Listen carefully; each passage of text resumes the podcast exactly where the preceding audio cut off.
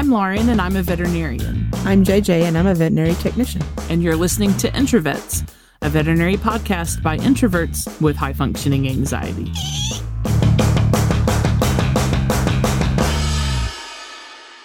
Welcome, everybody, to Introvets Podcast. Hello. Today, we have a case presentation for you. As always, all of the cases that we present are anonymous. That means that the name of the pet has been changed and we hide the identity of the owners and the veterinarians. And key details have been changed to make it less recognizable, but those details will not alter the outcome of the case. JJ is going to read our case today. Our case is about Buck. Buck is a three year old, 105 pound yellow Labrador retriever who is being presented on emergency. Uh, the owner suspects that Buck has had a seizure. The pet cannot ambulate and is only minimally responsive. The patient must be carried into the hospital in a stretcher, so a triage examination is performed right away. Buck is in a stupor. Palpebral reflex is present, but Buck does not react appropriately to sound or stimulation. His mucous membranes are muddy and tacky, and his heart rate and respiratory rate are elevated. He is intermittently vocalizing.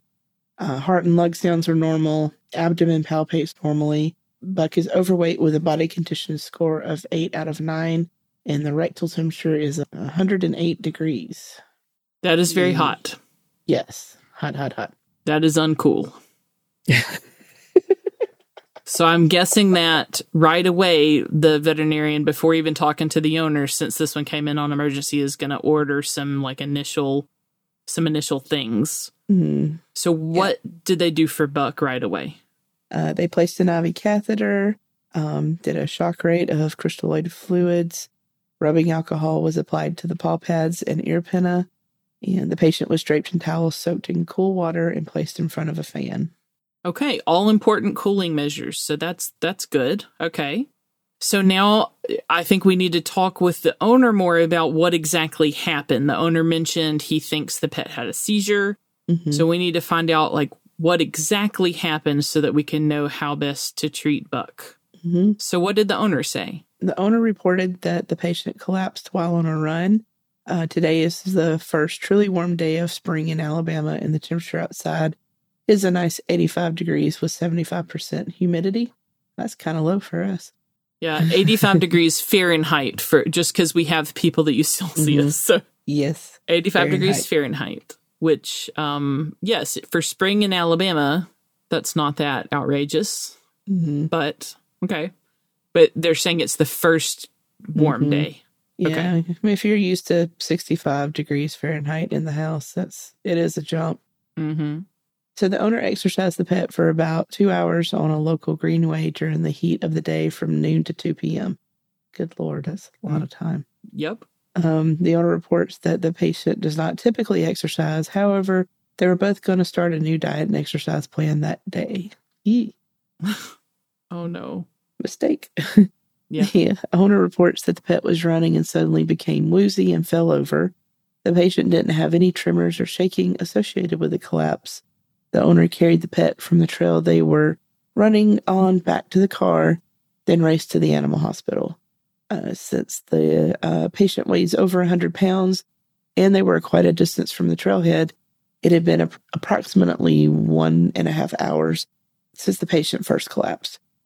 And the patient has no history of previous collapse or any previous neurologic episodes. Oh boy. Yeah. Okay, well, let's go through our differential diagnoses based on our initial exam and the history. So, uh, first one, heat stroke. Mm-hmm.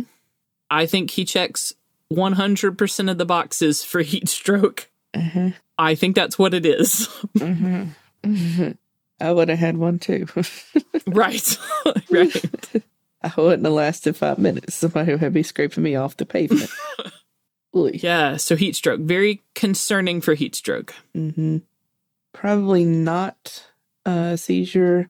I know many owners think any type of collapse is a seizure, but that doesn't sound like what happened in this case, given the owner's description of events. It is important to note that hyperthermia can sometimes cause seizures, and seizures can also cause hyperthermia. Um, in this case, heat stroke seems the most likely due to the clinical presentation. Yeah, I agree that a seizure seems unlikely. It sounds like the owner is thinking, oh, it must be a seizure because the pet collapsed. But he said, you know, the pet wasn't having any uncontrolled tremors or shaking or anything like that. Mm-hmm. Doesn't really sound like a seizure.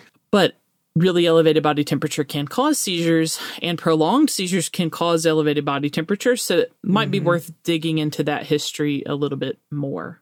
But let's go ahead, though, and go through a couple of other differentials for high body temperature.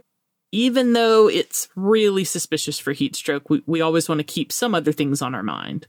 So, fever, for example, from an infectious illness or infection in the body like sepsis. Like, we can't necessarily rule that completely out at this time, but mm-hmm. it doesn't really fit with the history, like of the dog being fine and then collapsing. So, mm, yeah I think it's less likely. Mm-hmm. Head trauma has been reported to be associated with the development of hyperthermia, but that seems unlikely in this case. The owner was with the pet when he became ill. No history of head trauma was mentioned, and on physical exam, we didn't see any evidence of head trauma. Mm-hmm. So I think that's unlikely. Uh, malignant hyperthermia is another differential for extremely elevated body temperature. However, it's typically associated with exposure to certain drugs, particularly halothane anesthesia. Again, not likely in this case. Yeah. So when we're thinking overall about the causes for extremely elevated body temperature, mm, heat stroke super fits and everything else is kind of like, eh, mm, yeah. less likely. Less likely. Okay. So let's talk about heat stroke and why it happens. Okie doke. Well, before we can understand heat stroke and how it happens, we first need to talk about what normally keeps body temperature regulated.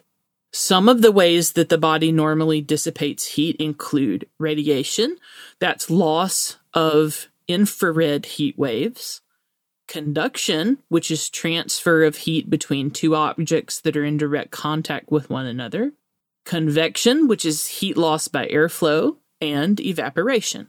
The primary methods for heat dissipation in dogs and cats are evaporation and conduction.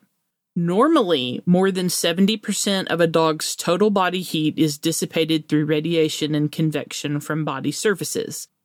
But as ambient temperature increases above the normal body temperature, evaporation, primarily through panting, becomes more important for maintaining a normal temperature. The interior of the nose is really important too. Inside the nose, the nasal turbinates provide a large surface area for water loss from the moist mucous membranes, and this plays a major role in heat dissipation. Or we should say, it plays a major role in dogs with a normal nose size. so, like brachycephalic dogs, that's any type of dog with a smushed face, like a pug or a bulldog, those sorts of dogs. Well, they can't do this as well because they just don't have the same type of surface area as a nice, normal, long snouted dog would have. Mm-hmm. Hypersalivation can increase evaporative efficiency. However, high temperatures and humidity above 35% decreases the effectiveness of this method. And in humidity over 80%, this cooling measure is negated. So in um, like Alabama, where it's over 80% like uh, most of the time, uh-huh. it's it's less helpful. In heat stroke, also called heat prostration, patients will have a severe elevation in body temperature. So usually it's higher than 105.8 degrees Fahrenheit. And this is due to exposure to a hot or humid environment or strenuous exercise or both things together. Non exertional heat stroke is the type that occurs in a hot or humid environment, and exertional heat stroke is the type that occurs from strenuous exercise. Now, severe uncontrolled seizures or tremors can also create elevated body temperature, as we mentioned a little bit earlier. Now, heat stroke occurs when the body can no longer use those normal mechanisms to dissipate heat effectively. It's important to remember that a high body temperature and heat stroke is not the same thing as having a fever. In patients with a fever, pyrogens raise the set point for the core body temperature to an abnormal level, which creates a higher body temperature. However, patients with heat stroke still have a normal thermoregulatory set point but their body temperature becomes elevated because they cannot dissipate the heat effectively. So now that we know what heat stroke is, let's talk about how it happens. Okay, everybody buckle up for a second because we're going to go through a lot of information in a like short to moderate amount of time, okay? Because this is a complicated cascade of badness that happens when the body gets way too hot. Cascade of badness. It is. It is. So when the body temperature becomes dramatically elevated, this creates inflammatory, coagulation, and tissue disorders, and multiple organ systems are affected. The critical temperature at which normal cellular enzyme activity and cell membrane stability are altered is 109 degrees Fahrenheit. That's like when, I mean, basically your cells are melting. That's super yeah. bad. When we're in that in between range, from like we'll we'll say roughly 106 to 109 degrees. There are multiple changes that the body goes through that contribute to heat stroke. So, in the early stages of heat stroke, cardiac output increases because of peripheral vasodilation. That means that your blood vessels in the periphery dilate and our heart essentially has to work to to make up for that. We also see pooling of blood in vessels, both cutaneously, so that's the vessels in the skin, and the splanchnic blood vessels. Those are blood vessels that supply organs on the inside of the body. So, because these vessels are now wider, they've dilated, the blood is pooling in these areas. Dehydration develops, and both dehydration and blood pooling contribute to hypotension, that's low blood pressure, and hypovolemia, that means uh, we don't have the same amount of uh, circulatory volume. Cardiac output then decreases in response to the decreased circulating volume. This leads to an inability to dissipate heat through radiation and convection mechanisms. The body temperature then continues to increase and this causes problems with the platelets. So the platelets are those cells in the body that clump together to form clots. The platelets start to stick to one another when the body gets hot enough. There's also activation of the coagulation cascade and increased fibrinolysis. Pro inflammatory cytokines and reactive oxygen species are generated, so there's major inflammation in the body. Endotoxemia and endothelial injury also contribute to increased vascular permeability and interstitial edema. And we can, because of this huge cascade of crap, we get effects on some common organ systems. Okay. So, common complications of heat stroke include acute kidney injury, DIC, which is disseminated intravascular coagulation, essentially a terrible disease in which all of the blood starts clotting inside of the vessels. That's super bad. Mm-hmm. We can have acute lung injury, develop acute respiratory distress, develop rhabdomyolysis, which is like muscle tissue breakdown, and that can further damage the kidneys. Mm.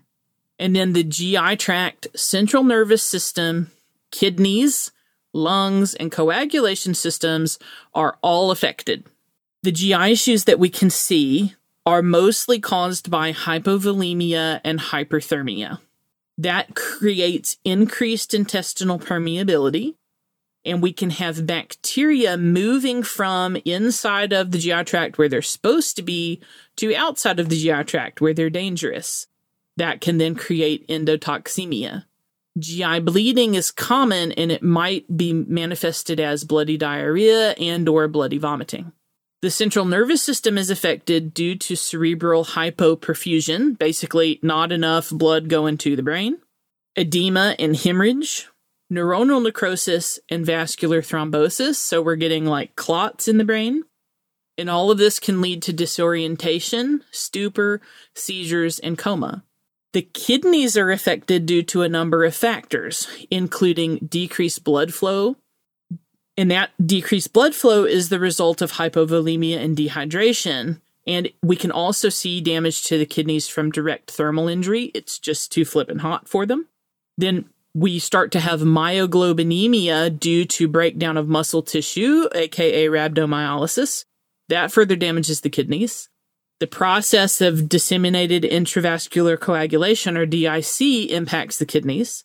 Endotoxemia and systemic inflammatory response syndrome also impact the kidneys. So the kidneys are just like set up to fail here. Poor kidneys. Yeah, poor kidneys. Then we have cardiopulmonary complications. So direct thermal injury can lead to myocardial hemorrhage. That's that's bleeding of the heart muscle itself and necrosis. Okay, the tissue starts to die. Cardiac arrhythmias can result from the systemic changes associated with heat stroke. Up to 25% of heat stroke patients develop a cardiac arrhythmia. Pulmonary edema, that's fluid inside the lungs. Pulmonary infarcts, that's like a blood vessel gets clamped off and that part of the tissue is not getting oxygen. An alveolar hemorrhage, bleeding in the alveoli, can also occur. Coagulation disorders are also common. In one study, 51% of the dogs with heat stroke were diagnosed with DIC, and thrombocytopenia, which is a low platelet count, was present in over 80% of patients with heat stroke. So, those coagulation issues are, are very common with this process. Now, patients with heat stroke tend to share some common history. I'm just going to list them real quick. Being enclosed in a vehicle, and one study used to show that this was the most common cause of heat stroke. Exercise strenuously, exposed to sun without access to shade, routine exercise or activities during the first few spring or summer days of high heat and humidity because the pet is not acclimated, uh, transportation to an area with high heat and humidity. The patient in our case has several of these. Strenuous exercise is the first hot day, and the pet isn't used to the heat or the activity. And there are also some common risk factors for heat stroke. Those include obesity, cardiovascular disease, upper airway abnormalities, including brachycephalic syndrome, uh, the squish face we were talking about earlier, Mm-hmm. uh, neurologic disorders, body weight greater than 15 kilograms. Large breed dogs are particularly at risk for developing exertional heat stroke, suggesting that the ratio between body size and the surface area is important in heat dissipation. Confinement in poor ventilation. Patients with previous episodes of heat stroke may be more susceptible because prior episodes can permanently affect the thermoregulatory center. Predisposed breeds are, oh no, golden retrievers, Yep. Labrador retrievers, and brachycephalic breeds. No sex or age predisposition has been identified.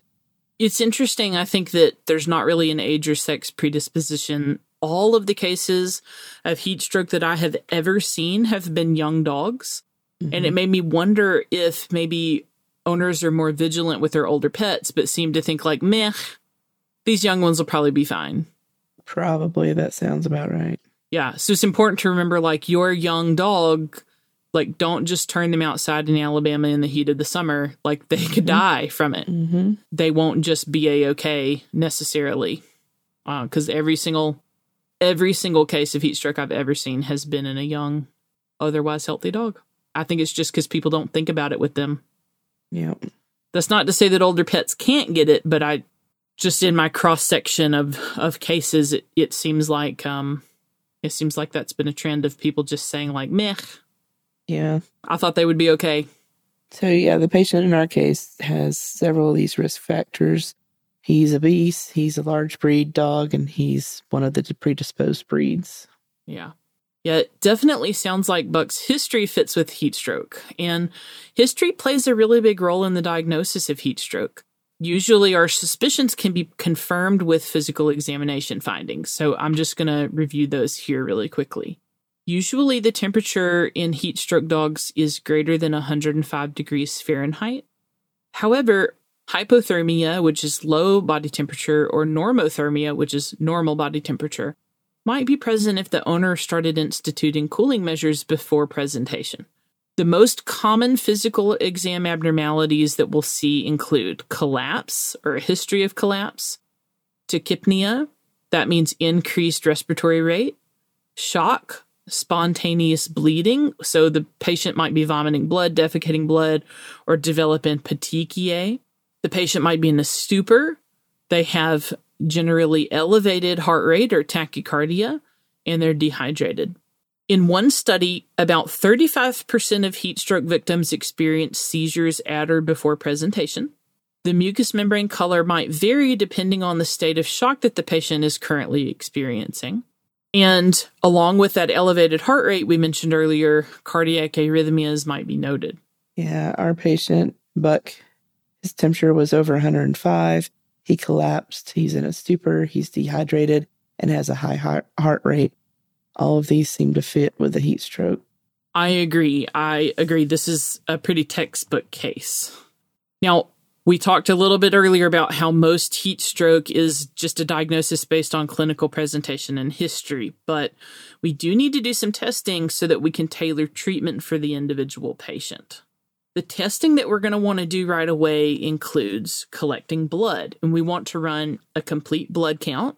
On a CBC of a heat stroke dog, you'll commonly see hemoconcentration, that's an elevated red blood cell count, thrombocytopenia, a low platelet count, and you can see either leukocytosis or leukopenia, essentially either elevated or decreased white blood cells. Occasionally, anemia will be present, that's low red blood cells. The thrombocytopenia, as we mentioned before, is common. Also, we might see an increase in nucleated red blood cells. And in one study, 90% of the dogs with heat stroke had an increased nucleated red blood cell uh, count when they viewed a blood film. A blood film is also called a blood smear.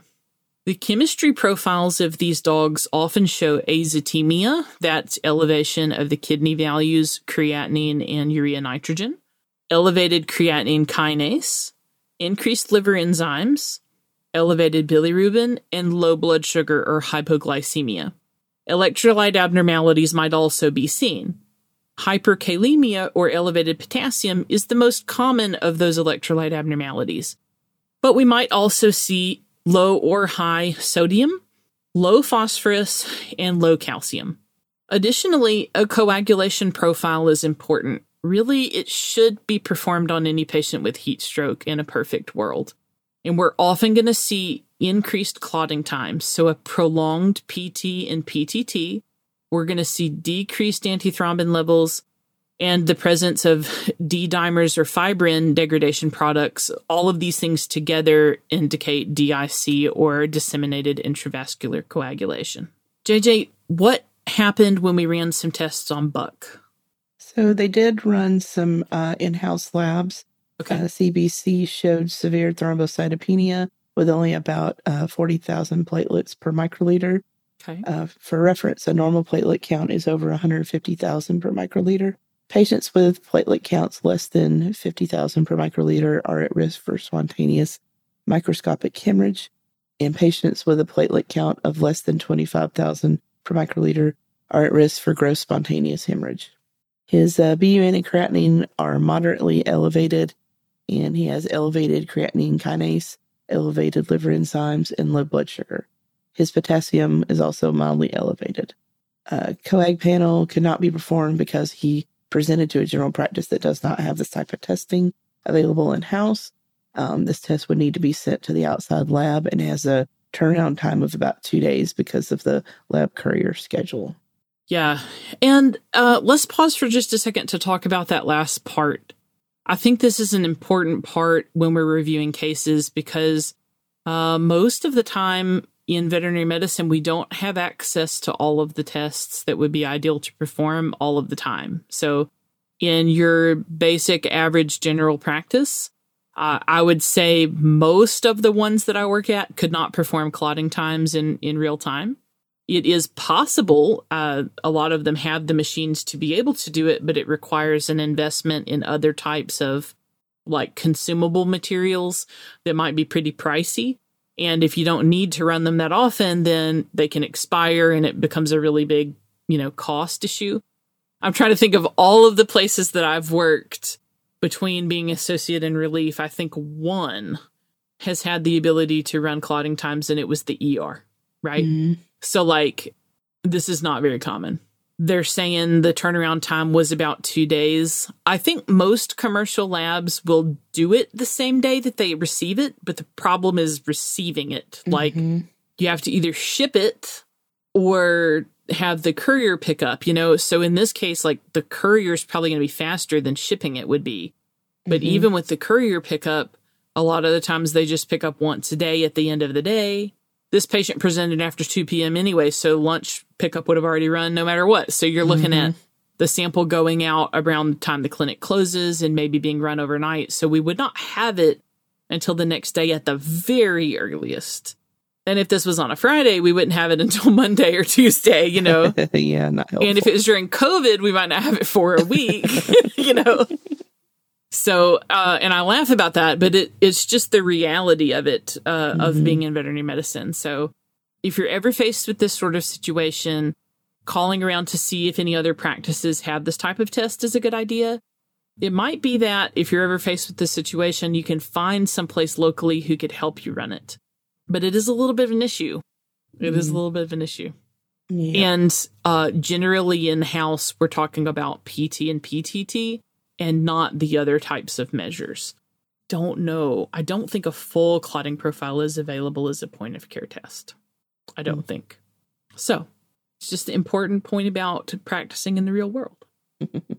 well, now that we know what heat stroke is, let's talk about how to treat it. hmm Okay. So, first things first, we got to cool that puppy down. Uh, so, cooling therapy includes, well, first of all, the owner should try to start cooling the pet down on the way to the hospital. Um, they can use towels pre soaked in cold water, place them on the patient, turn the air conditioner, and or open the windows on the way to the hospital. Once at the hospital, use alcohol on the foot pads, ear pinna, and any other areas covered with thin hair, like the ventral abdomen and axillary regions. Applying cool water to the patient is recommended, but you don't want to do like freezing cold water. Patients with thick hair coats should be shaved since wet hair acts as an insulator. Uh, a use of a fan can improve heat dissipation from evaporation. Um, what you do not want to do is use ice packs or ice baths. This causes local vasoconstriction that decreases heat loss.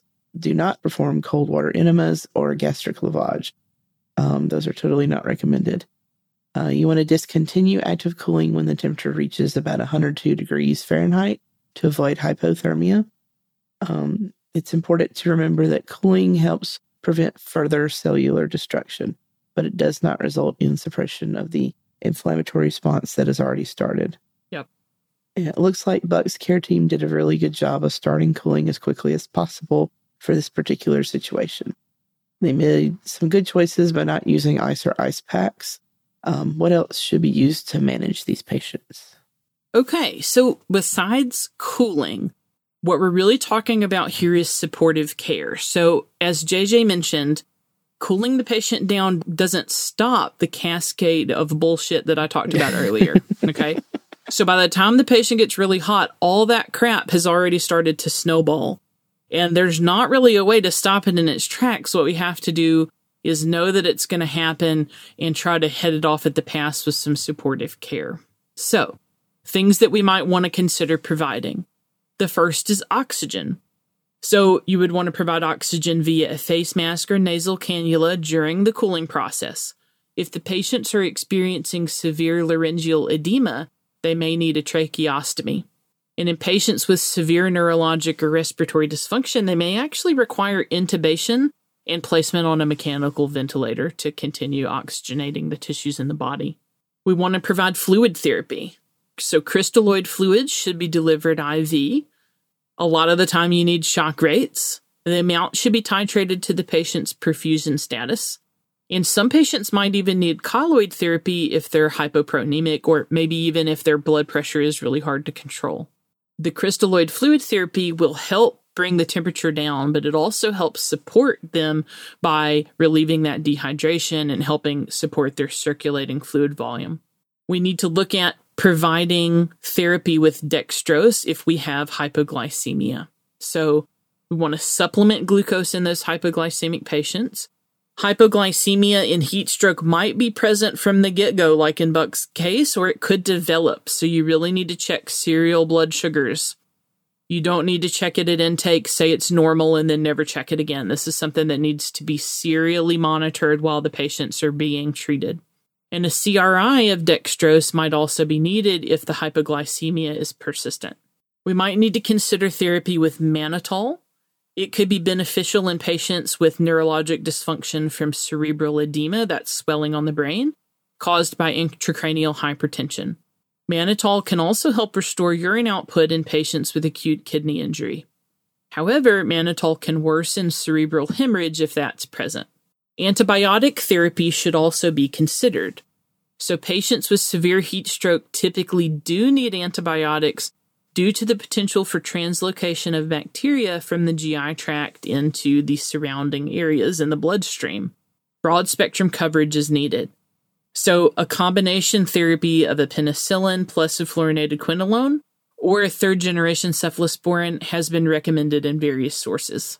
We should consider using GI protectants like proton pump inhibitors or H2 blockers to prevent GI ulceration. And we might also need to use antiemetics if we're having vomiting. We need to monitor the heart rate and place the pet on monitoring. Uh, so we need to, to kind of put them on a telemetry or a continuous ECG because we need to look for cardiac arrhythmias and treatable cardiac arrhythmias need to be treated. We need to monitor their blood pressure and we might need to give blood products if we're having really, really severe coagulation issues. Hypotension, that's low blood pressure, that's refractory to fluid therapy, might require vasopressor therapy, drugs like dopamine, vasopressin, norepinephrine, or dobutamine. We might consider blood products like plasma, whole blood, or platelet rich plasma, just depending on what's what the patient's coagulation state is. And then there's one general therapy that's not recommended for patients with heat stroke, and that's steroids put the steroids down for these patients. when it's been studied, no benefits have been shown, and they're straight up not recommended. JJ, what do they do to treat buck? They use flow by oxygen due to the tachypnea. Uh, shock rate doses of LRS were started. Dextrose bolus was given due to the presence of hypoglycemia. And given the patient's altered mental state, mannitol administration was considered. However, the practice's only mannitol had expired three years previously. Yep. Which I feel like that's pretty common because yep, that's not surprising. Yep. Yep. And so, because the patient has started to pass bloody diarrhea, GI damage was suspected, and the patient was started on IV Unasyn and Baytril. Um, famotidine was administered to help reduce the risk of GI ulceration. Cerenia was given because the patient had started to vomit. The patient's heart rate and rhythm were found to be normal and stable. The patient was hypotensive with a blood pressure of 80 over 45, despite aggressive fluid therapy. Crystalloid therapy was continued. Vasopressor therapy is also not available at this particular clinic, although that's pretty common as well. Yeah. The reception staff began placing calls to near my clinics to see if anyone had any mannitol or vasopressors that could be borrowed. Yep, that all sounds like a pretty pretty par for the course. Like that's mm-hmm. not that mm-hmm. surprising. Um, when a major emergency like this, and heat stroke is a major emergency. Mm-hmm. When it presents to a general practice, this is this is very typical. these are the sorts of issues that we can run into. Drugs that we don't use a whole lot in general practice, we might need to pull off the shelf for the first time in a long time. Mm-hmm. I think it's funny that the mannitol was expired. Like that's just like pretty common. you know, it's part of the course there. It is. Yeah. I mean, Just, even in places that, you know, they do a regular inventory, a lot of times they may keep it.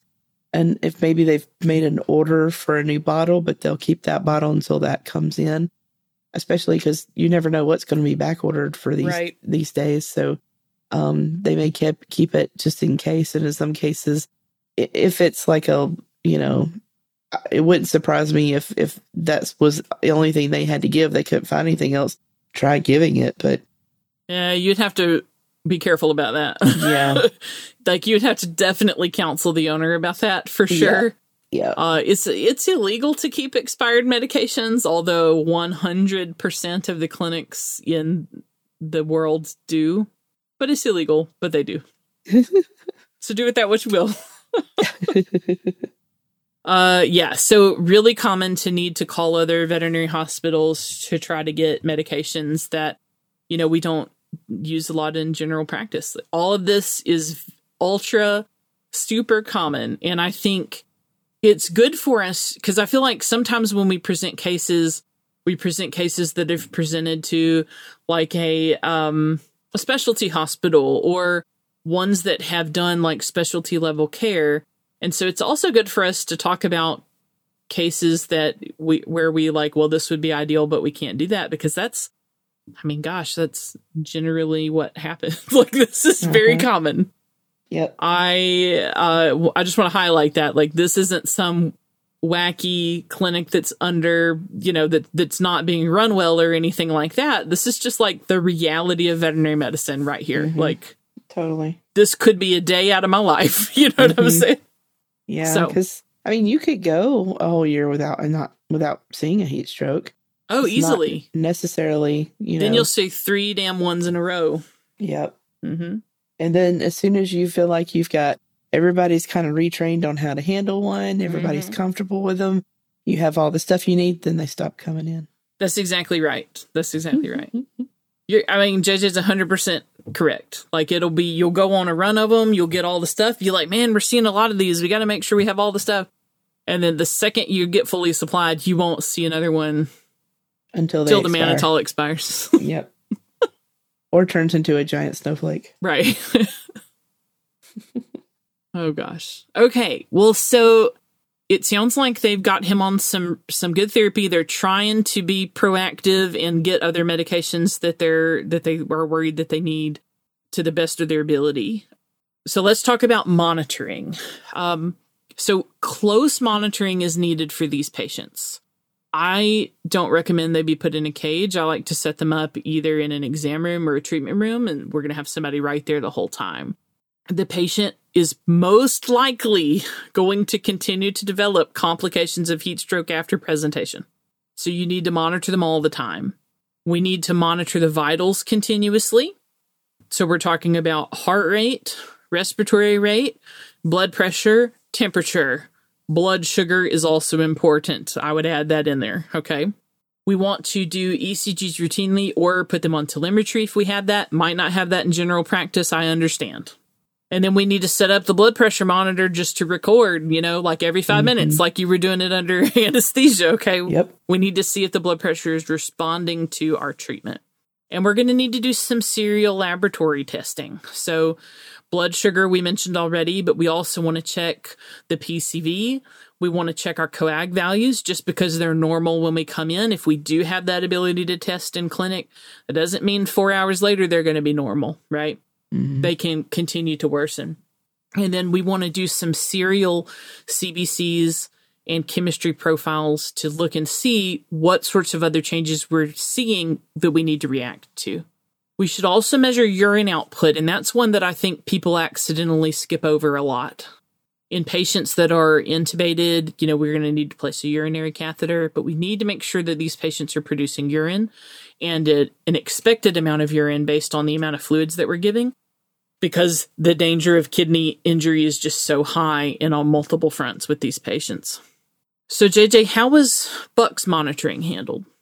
So he was not placed in a cage, but placed on a blanket in the middle of the treatment area for easy access. I love it. He had a team of two assistants assigned to his case, and vitals, including heart rate, respiratory rate, blood pressure, and temperature, were collected every five minutes. Um, meanwhile, the doctor discussed Buck's prognosis and treatment needs with the owner. Okay. Hmm. Speaking of prognosis, Yeah. So, let's talk about the prognosis of heat stroke. So, it's not as good as one would hope. it's not predictable either. Yeah. So the prognosis can vary depending on the severity of initial signs and how well responding to therapy. But overall mortality rates, that means the percentage of dogs that die, is 50 to 56%. That's like, that's a lot. Like, that is a high mortality rate. 50% or more. I mean, you might as well be doing GDV surgery. You know what I'm saying? Like, Mhm. like this is bad. Like this is bad. Now, in studies on heat stroke, some poor prognostic indicators have been identified, and I want to go through those. So I'm going to list them. These are things that, if they're present, the dog has a worse prognosis or a higher chance of death. Okay. Those things are the pet being in a coma, delayed admission to the hospital more than 90 minutes after occurrence of the first symptoms, the presence of seizure activity, the presence of kidney injury, and I want to talk about that for just a second. So, in one study, about one third of the dogs developed acute renal failure, and this was found to be a significant risk factor for death. And in another study, a higher serum creatinine concentration was positively correlated with the outcome of death, meaning dogs with higher serum creatinine were more likely to die. DIC is also a risk factor for death. Being hypothermic, so your temperature is low at the time of presentation, those patients don't do as well. And then, interestingly, the number of nucleated red blood cells is a prognostic indicator. So, the nucleated red blood cells increase in dogs with kidney disease or DIC, and this increase is correlated with a higher chance of death. And one way you can take a look at this is by doing a ratio of the nucleated red blood cells to total like leukocytes. So essentially, if you're seeing uh, for every 100 leukocytes that you see, if you're seeing more than 18 nucleated red blood cells, then we have a 91% sensitivity and 88% specificity for subsequent death of the patient. Interesting. So you probably should be doing blood smears on everybody.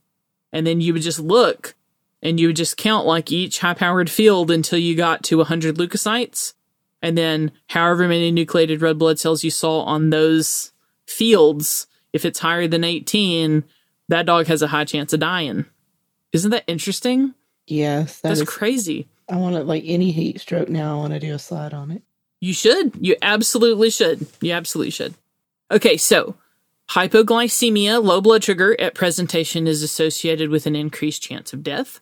And then elevation of PT and PTT on a coagulation profile has been associated with a higher chance of death. In one study, most non survivors either died or were euthanized in the first 24 to 48 hours after presentation. Those dogs who survived to day three of hospitalization typically end up recovering. Unfortunately for Buck, um, he had several of the poor prognostic indicators that we just discussed including delayed admission to the hospital, elevated creatinine, and hypoglycemia. Buck's owner was very hesitant to believe that heat stroke was the correct diagnosis. Mm, yeah. The, the owner insisted that the pet was having seizures and that the pet should be given diazepam. The veterinarian refused. No seizure activity had been observed. Even if seizures were originally present, they were not present now, and therefore diazepam would not be of benefit and the owner became belligerent and yelled at the veterinary staff to save his dog right now. He, the veterinarian reiterated that the patient had essentially a textbook case of heat stroke and that everything that could be done in a general practice was currently being done. The veterinarian advised that transfer to an emergency critical care facility was possible, but the closest facility was two hours away, and it was likely the pet would not survive the car trip. Additionally, the owner had severe financial constraints and the treatment at the emergency critical care f- facility was estimated to go into the 3,000 to $5,000 range for the first uh, one to two days of treatment with no guarantee of survival. Hmm. During this discussion, the veterinarian was paged by the assistant monitoring the patient. Buck was now vomiting blood, and the assistant had noticed small red blotches on his abdomen, which was petechia. Also, his latest blood glucose reading was in the 50s again, Buck was in need of blood products as well as a continuous infusion of dextrose to manage his hypoglycemia. However, the owner did not have the financial means to provide this care. The owner declined to apply for a payment plan because it would involve a credit check. And after further discussion, the owner requested to spend a few minutes with the patient. The owner was escorted to the treatment area to see Buck, and after watching the treatment and monitoring for a few minutes, the owner elected humane euthanasia for the patient. Ultimately, owner refused to believe that heat stroke was the correct diagnosis because he believed pet would have let him know if the exercise was too much. The owner stated that if heat stroke was a cause, then it would be his fault the Buck died. The owner declined necropsy of the patient. Oh, that's very sad. Mm-hmm. That's very sad. You know, it would have been a long way back for Buck. It sounds like he was continuing to decompensate after being Mhm. worked on for a while, and that the amount of care that he needed was outpacing what they could provide in the general practice and also what the owner could provide financially. Mhm. Those are always really tough situations. I think it's interesting that the owner sort of refused to accept the diagnosis of heat stroke. Almost going back to the topic that we discussed last week of Mhm. owners sort of kind of just kind of picking something to believe because it's convenient, you know, but Yeah. That I'm sure was really stressful for the veterinarian and the veterinary staff, especially to be yelled at to save the dog right now because you're already doing everything you can. And Mhm. uh, so that that's really sad. But I think ultimately, you know, a good decision was made. If further care couldn't be continued, then he was going to have a really terrible death. So Mhm. pursuing humane euthanasia was probably a good decision for this case. Yeah. Yeah, agreed. Yeah. And I mean, and realistically, the owner was not aware that what he was doing was not a good idea. Mm-mm. Do you mean by like running him in in the heat and all that? Yeah. I mean, obviously, if he thought that was going to cause this sort of issue, he wouldn't have done it. Sure. I don't yeah. doubt that he definitely cared about his dog. And I don't think that, you know, blame or finger pointing should happen in this case. But obvious, it sounds like he was feeling some guilt. So I think Mhm. it definitely was the case of he didn't want to believe that he was the sort of the cause of this the situation through no fault. It was just an error in judgment and Right. one that he learned from, I hope. And Yeah. it's just sad on all fronts. Like you said, it sounds like he he knows, but he just doesn't want to Yeah, he know. hasn't.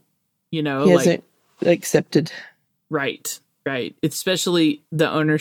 The owner stated that if heat stroke was the cause, then it quote would have been his fault that Buck Mhm. died.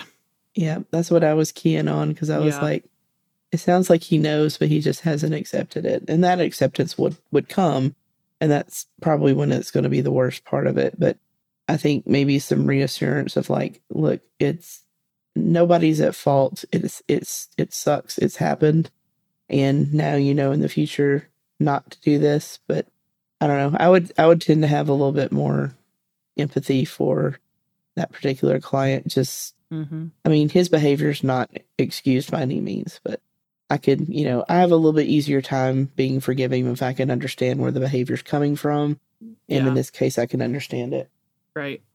Right. I agree with you. I have an easier time being like, meh, uh, you know, this person is just upset when it's a life or death thing like this. Like if someone is acting, if someone is really acting out, but it's because their pet is currently dying and they feel powerless, I, uh, I can understand that a lot more than if we're like have a well pet on an annual exam and the person is flipping out about like heartworm prevention or something. Like I do not have patience for that at all.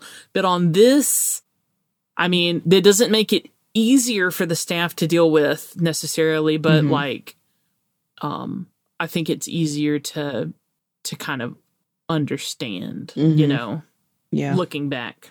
That's a tough one. hmm That's a tough one. In this case, is kind of on the sad side. Sometimes, though, we have to present sad cases because that's what life is like. I mean, hmm we want the podcast to be realistic, and we always use real cases. So, you know, this is definitely a real world type of case in a lot of different ways from testing availability to drug availability to the fact that the patients don't always live. Yeah. Mhm. It sucks. But, but this is the reality.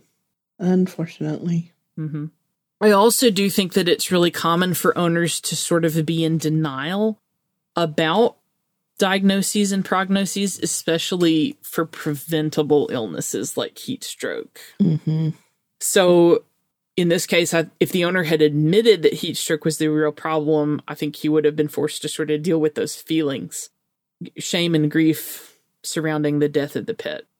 hmm And those are hard things to face. Yep. So heat stroke is to some degree preventable. JJ, Yep. how can heat stroke be prevented? Do not confine your animals to vehicles or other spaces like cages on hot, humid days. hmm hot, humid, hot or humid days. I think I said human instead of humid.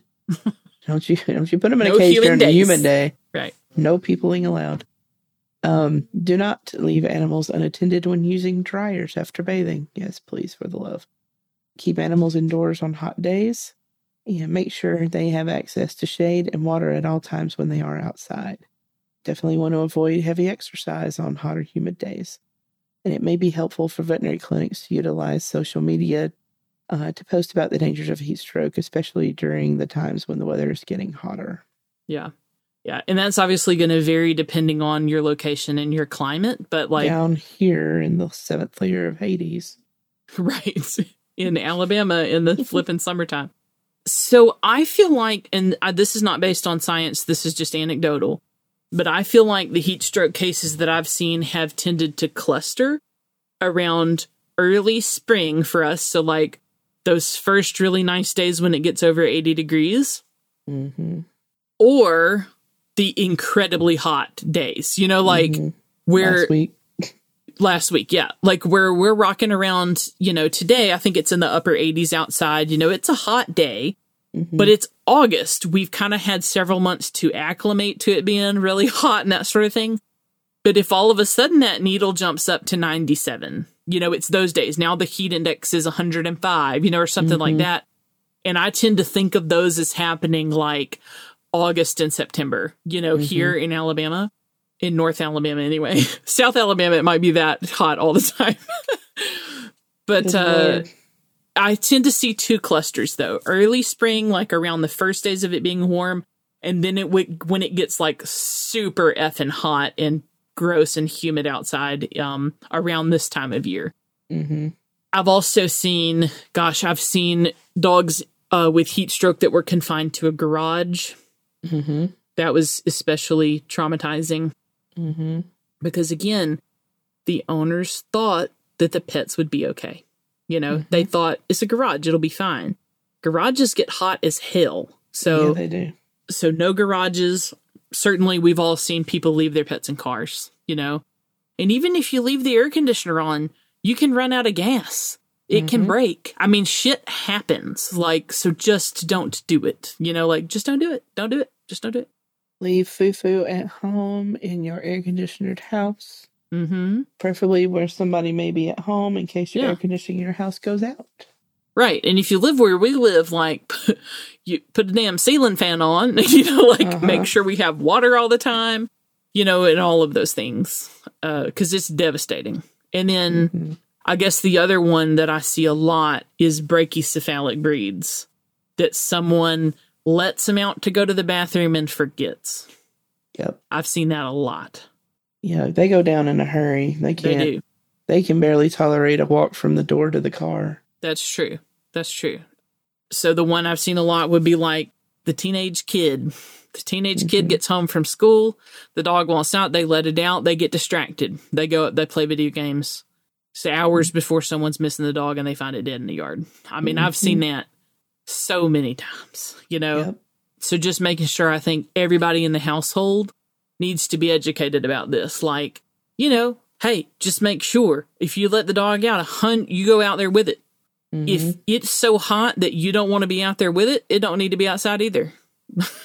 you know what I'm saying? Yep. Like, like if, like if you go out there and stand where the dog is running around and you're like, dear Jesus, this is super hot. I got to go inside.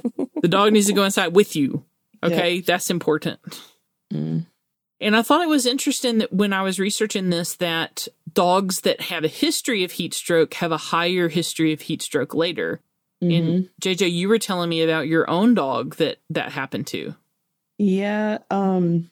Oddly enough, the the first time he had a heat stroke, I was walking with a veterinarian, and it was kind of one of those deals where it was like one of the first days of spring that it was warm enough to kind of go outside. And it wasn't like terribly, terribly hot, but he was used to being in an air conditioned apartment. And we went for a walk and we were working on kind of his socialization and some training.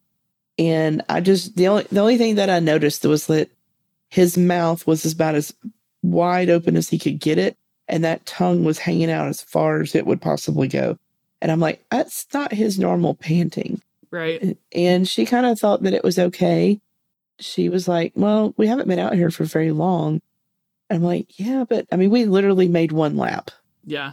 And I was like, I just, I don't, I don't feel right about it. I'm gonna, um, I'm gonna run him back to the apartment and just check his temperature. She's like, Yeah, okay, cool. If it's okay, just come on back. I'll still be here. If it's not okay, let me know and I'll meet you at the clinic. hmm So I got him home, and this was a while back ago because I had a mercury, one of those glass mercury thermometers. and I took his temperature, and that sucker like was off the end of the thermometer. I'm like, uh, not good. So I'm like, you know, panicking, and I get her, get, get him to the clinic, get a hold of her, and uh, we did fluids and uh, this particular, I mean, this was a, a very rural clinic, so they didn't have a whole lot to, to work with. I don't even think we did lab work. Basically, I got him cooled down and um, he did well.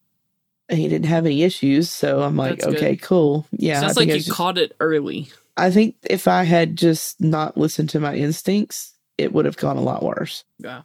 But sure enough, like it was not very long later, there was like a cold front that came through.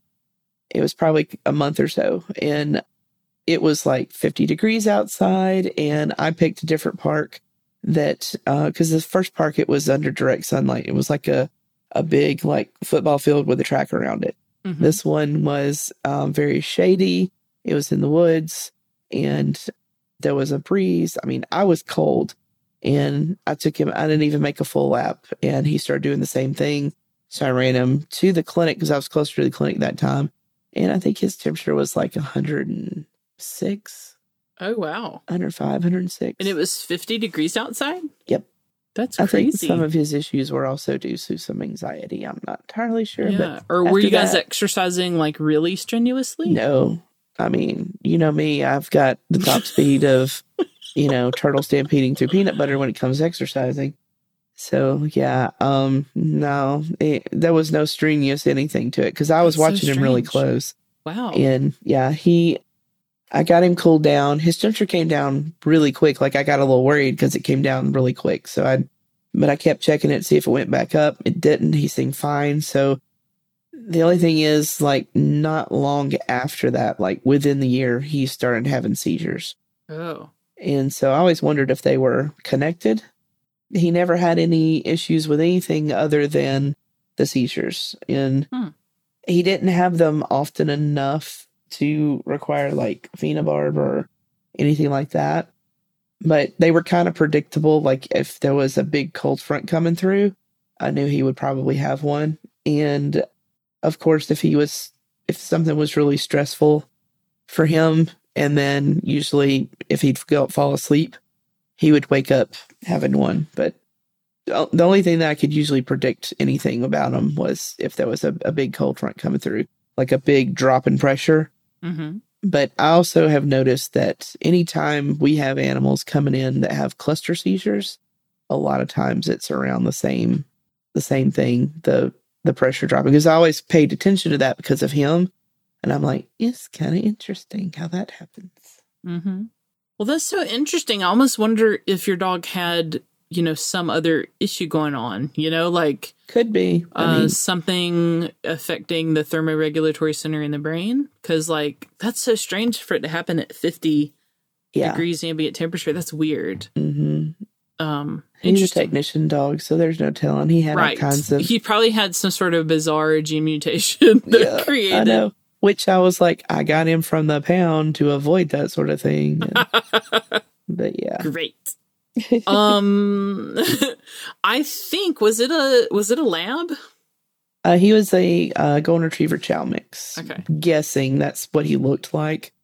I mean, he really he looked like a golden retriever body with a chow kind of face, Mhm. only a slightly longer nose.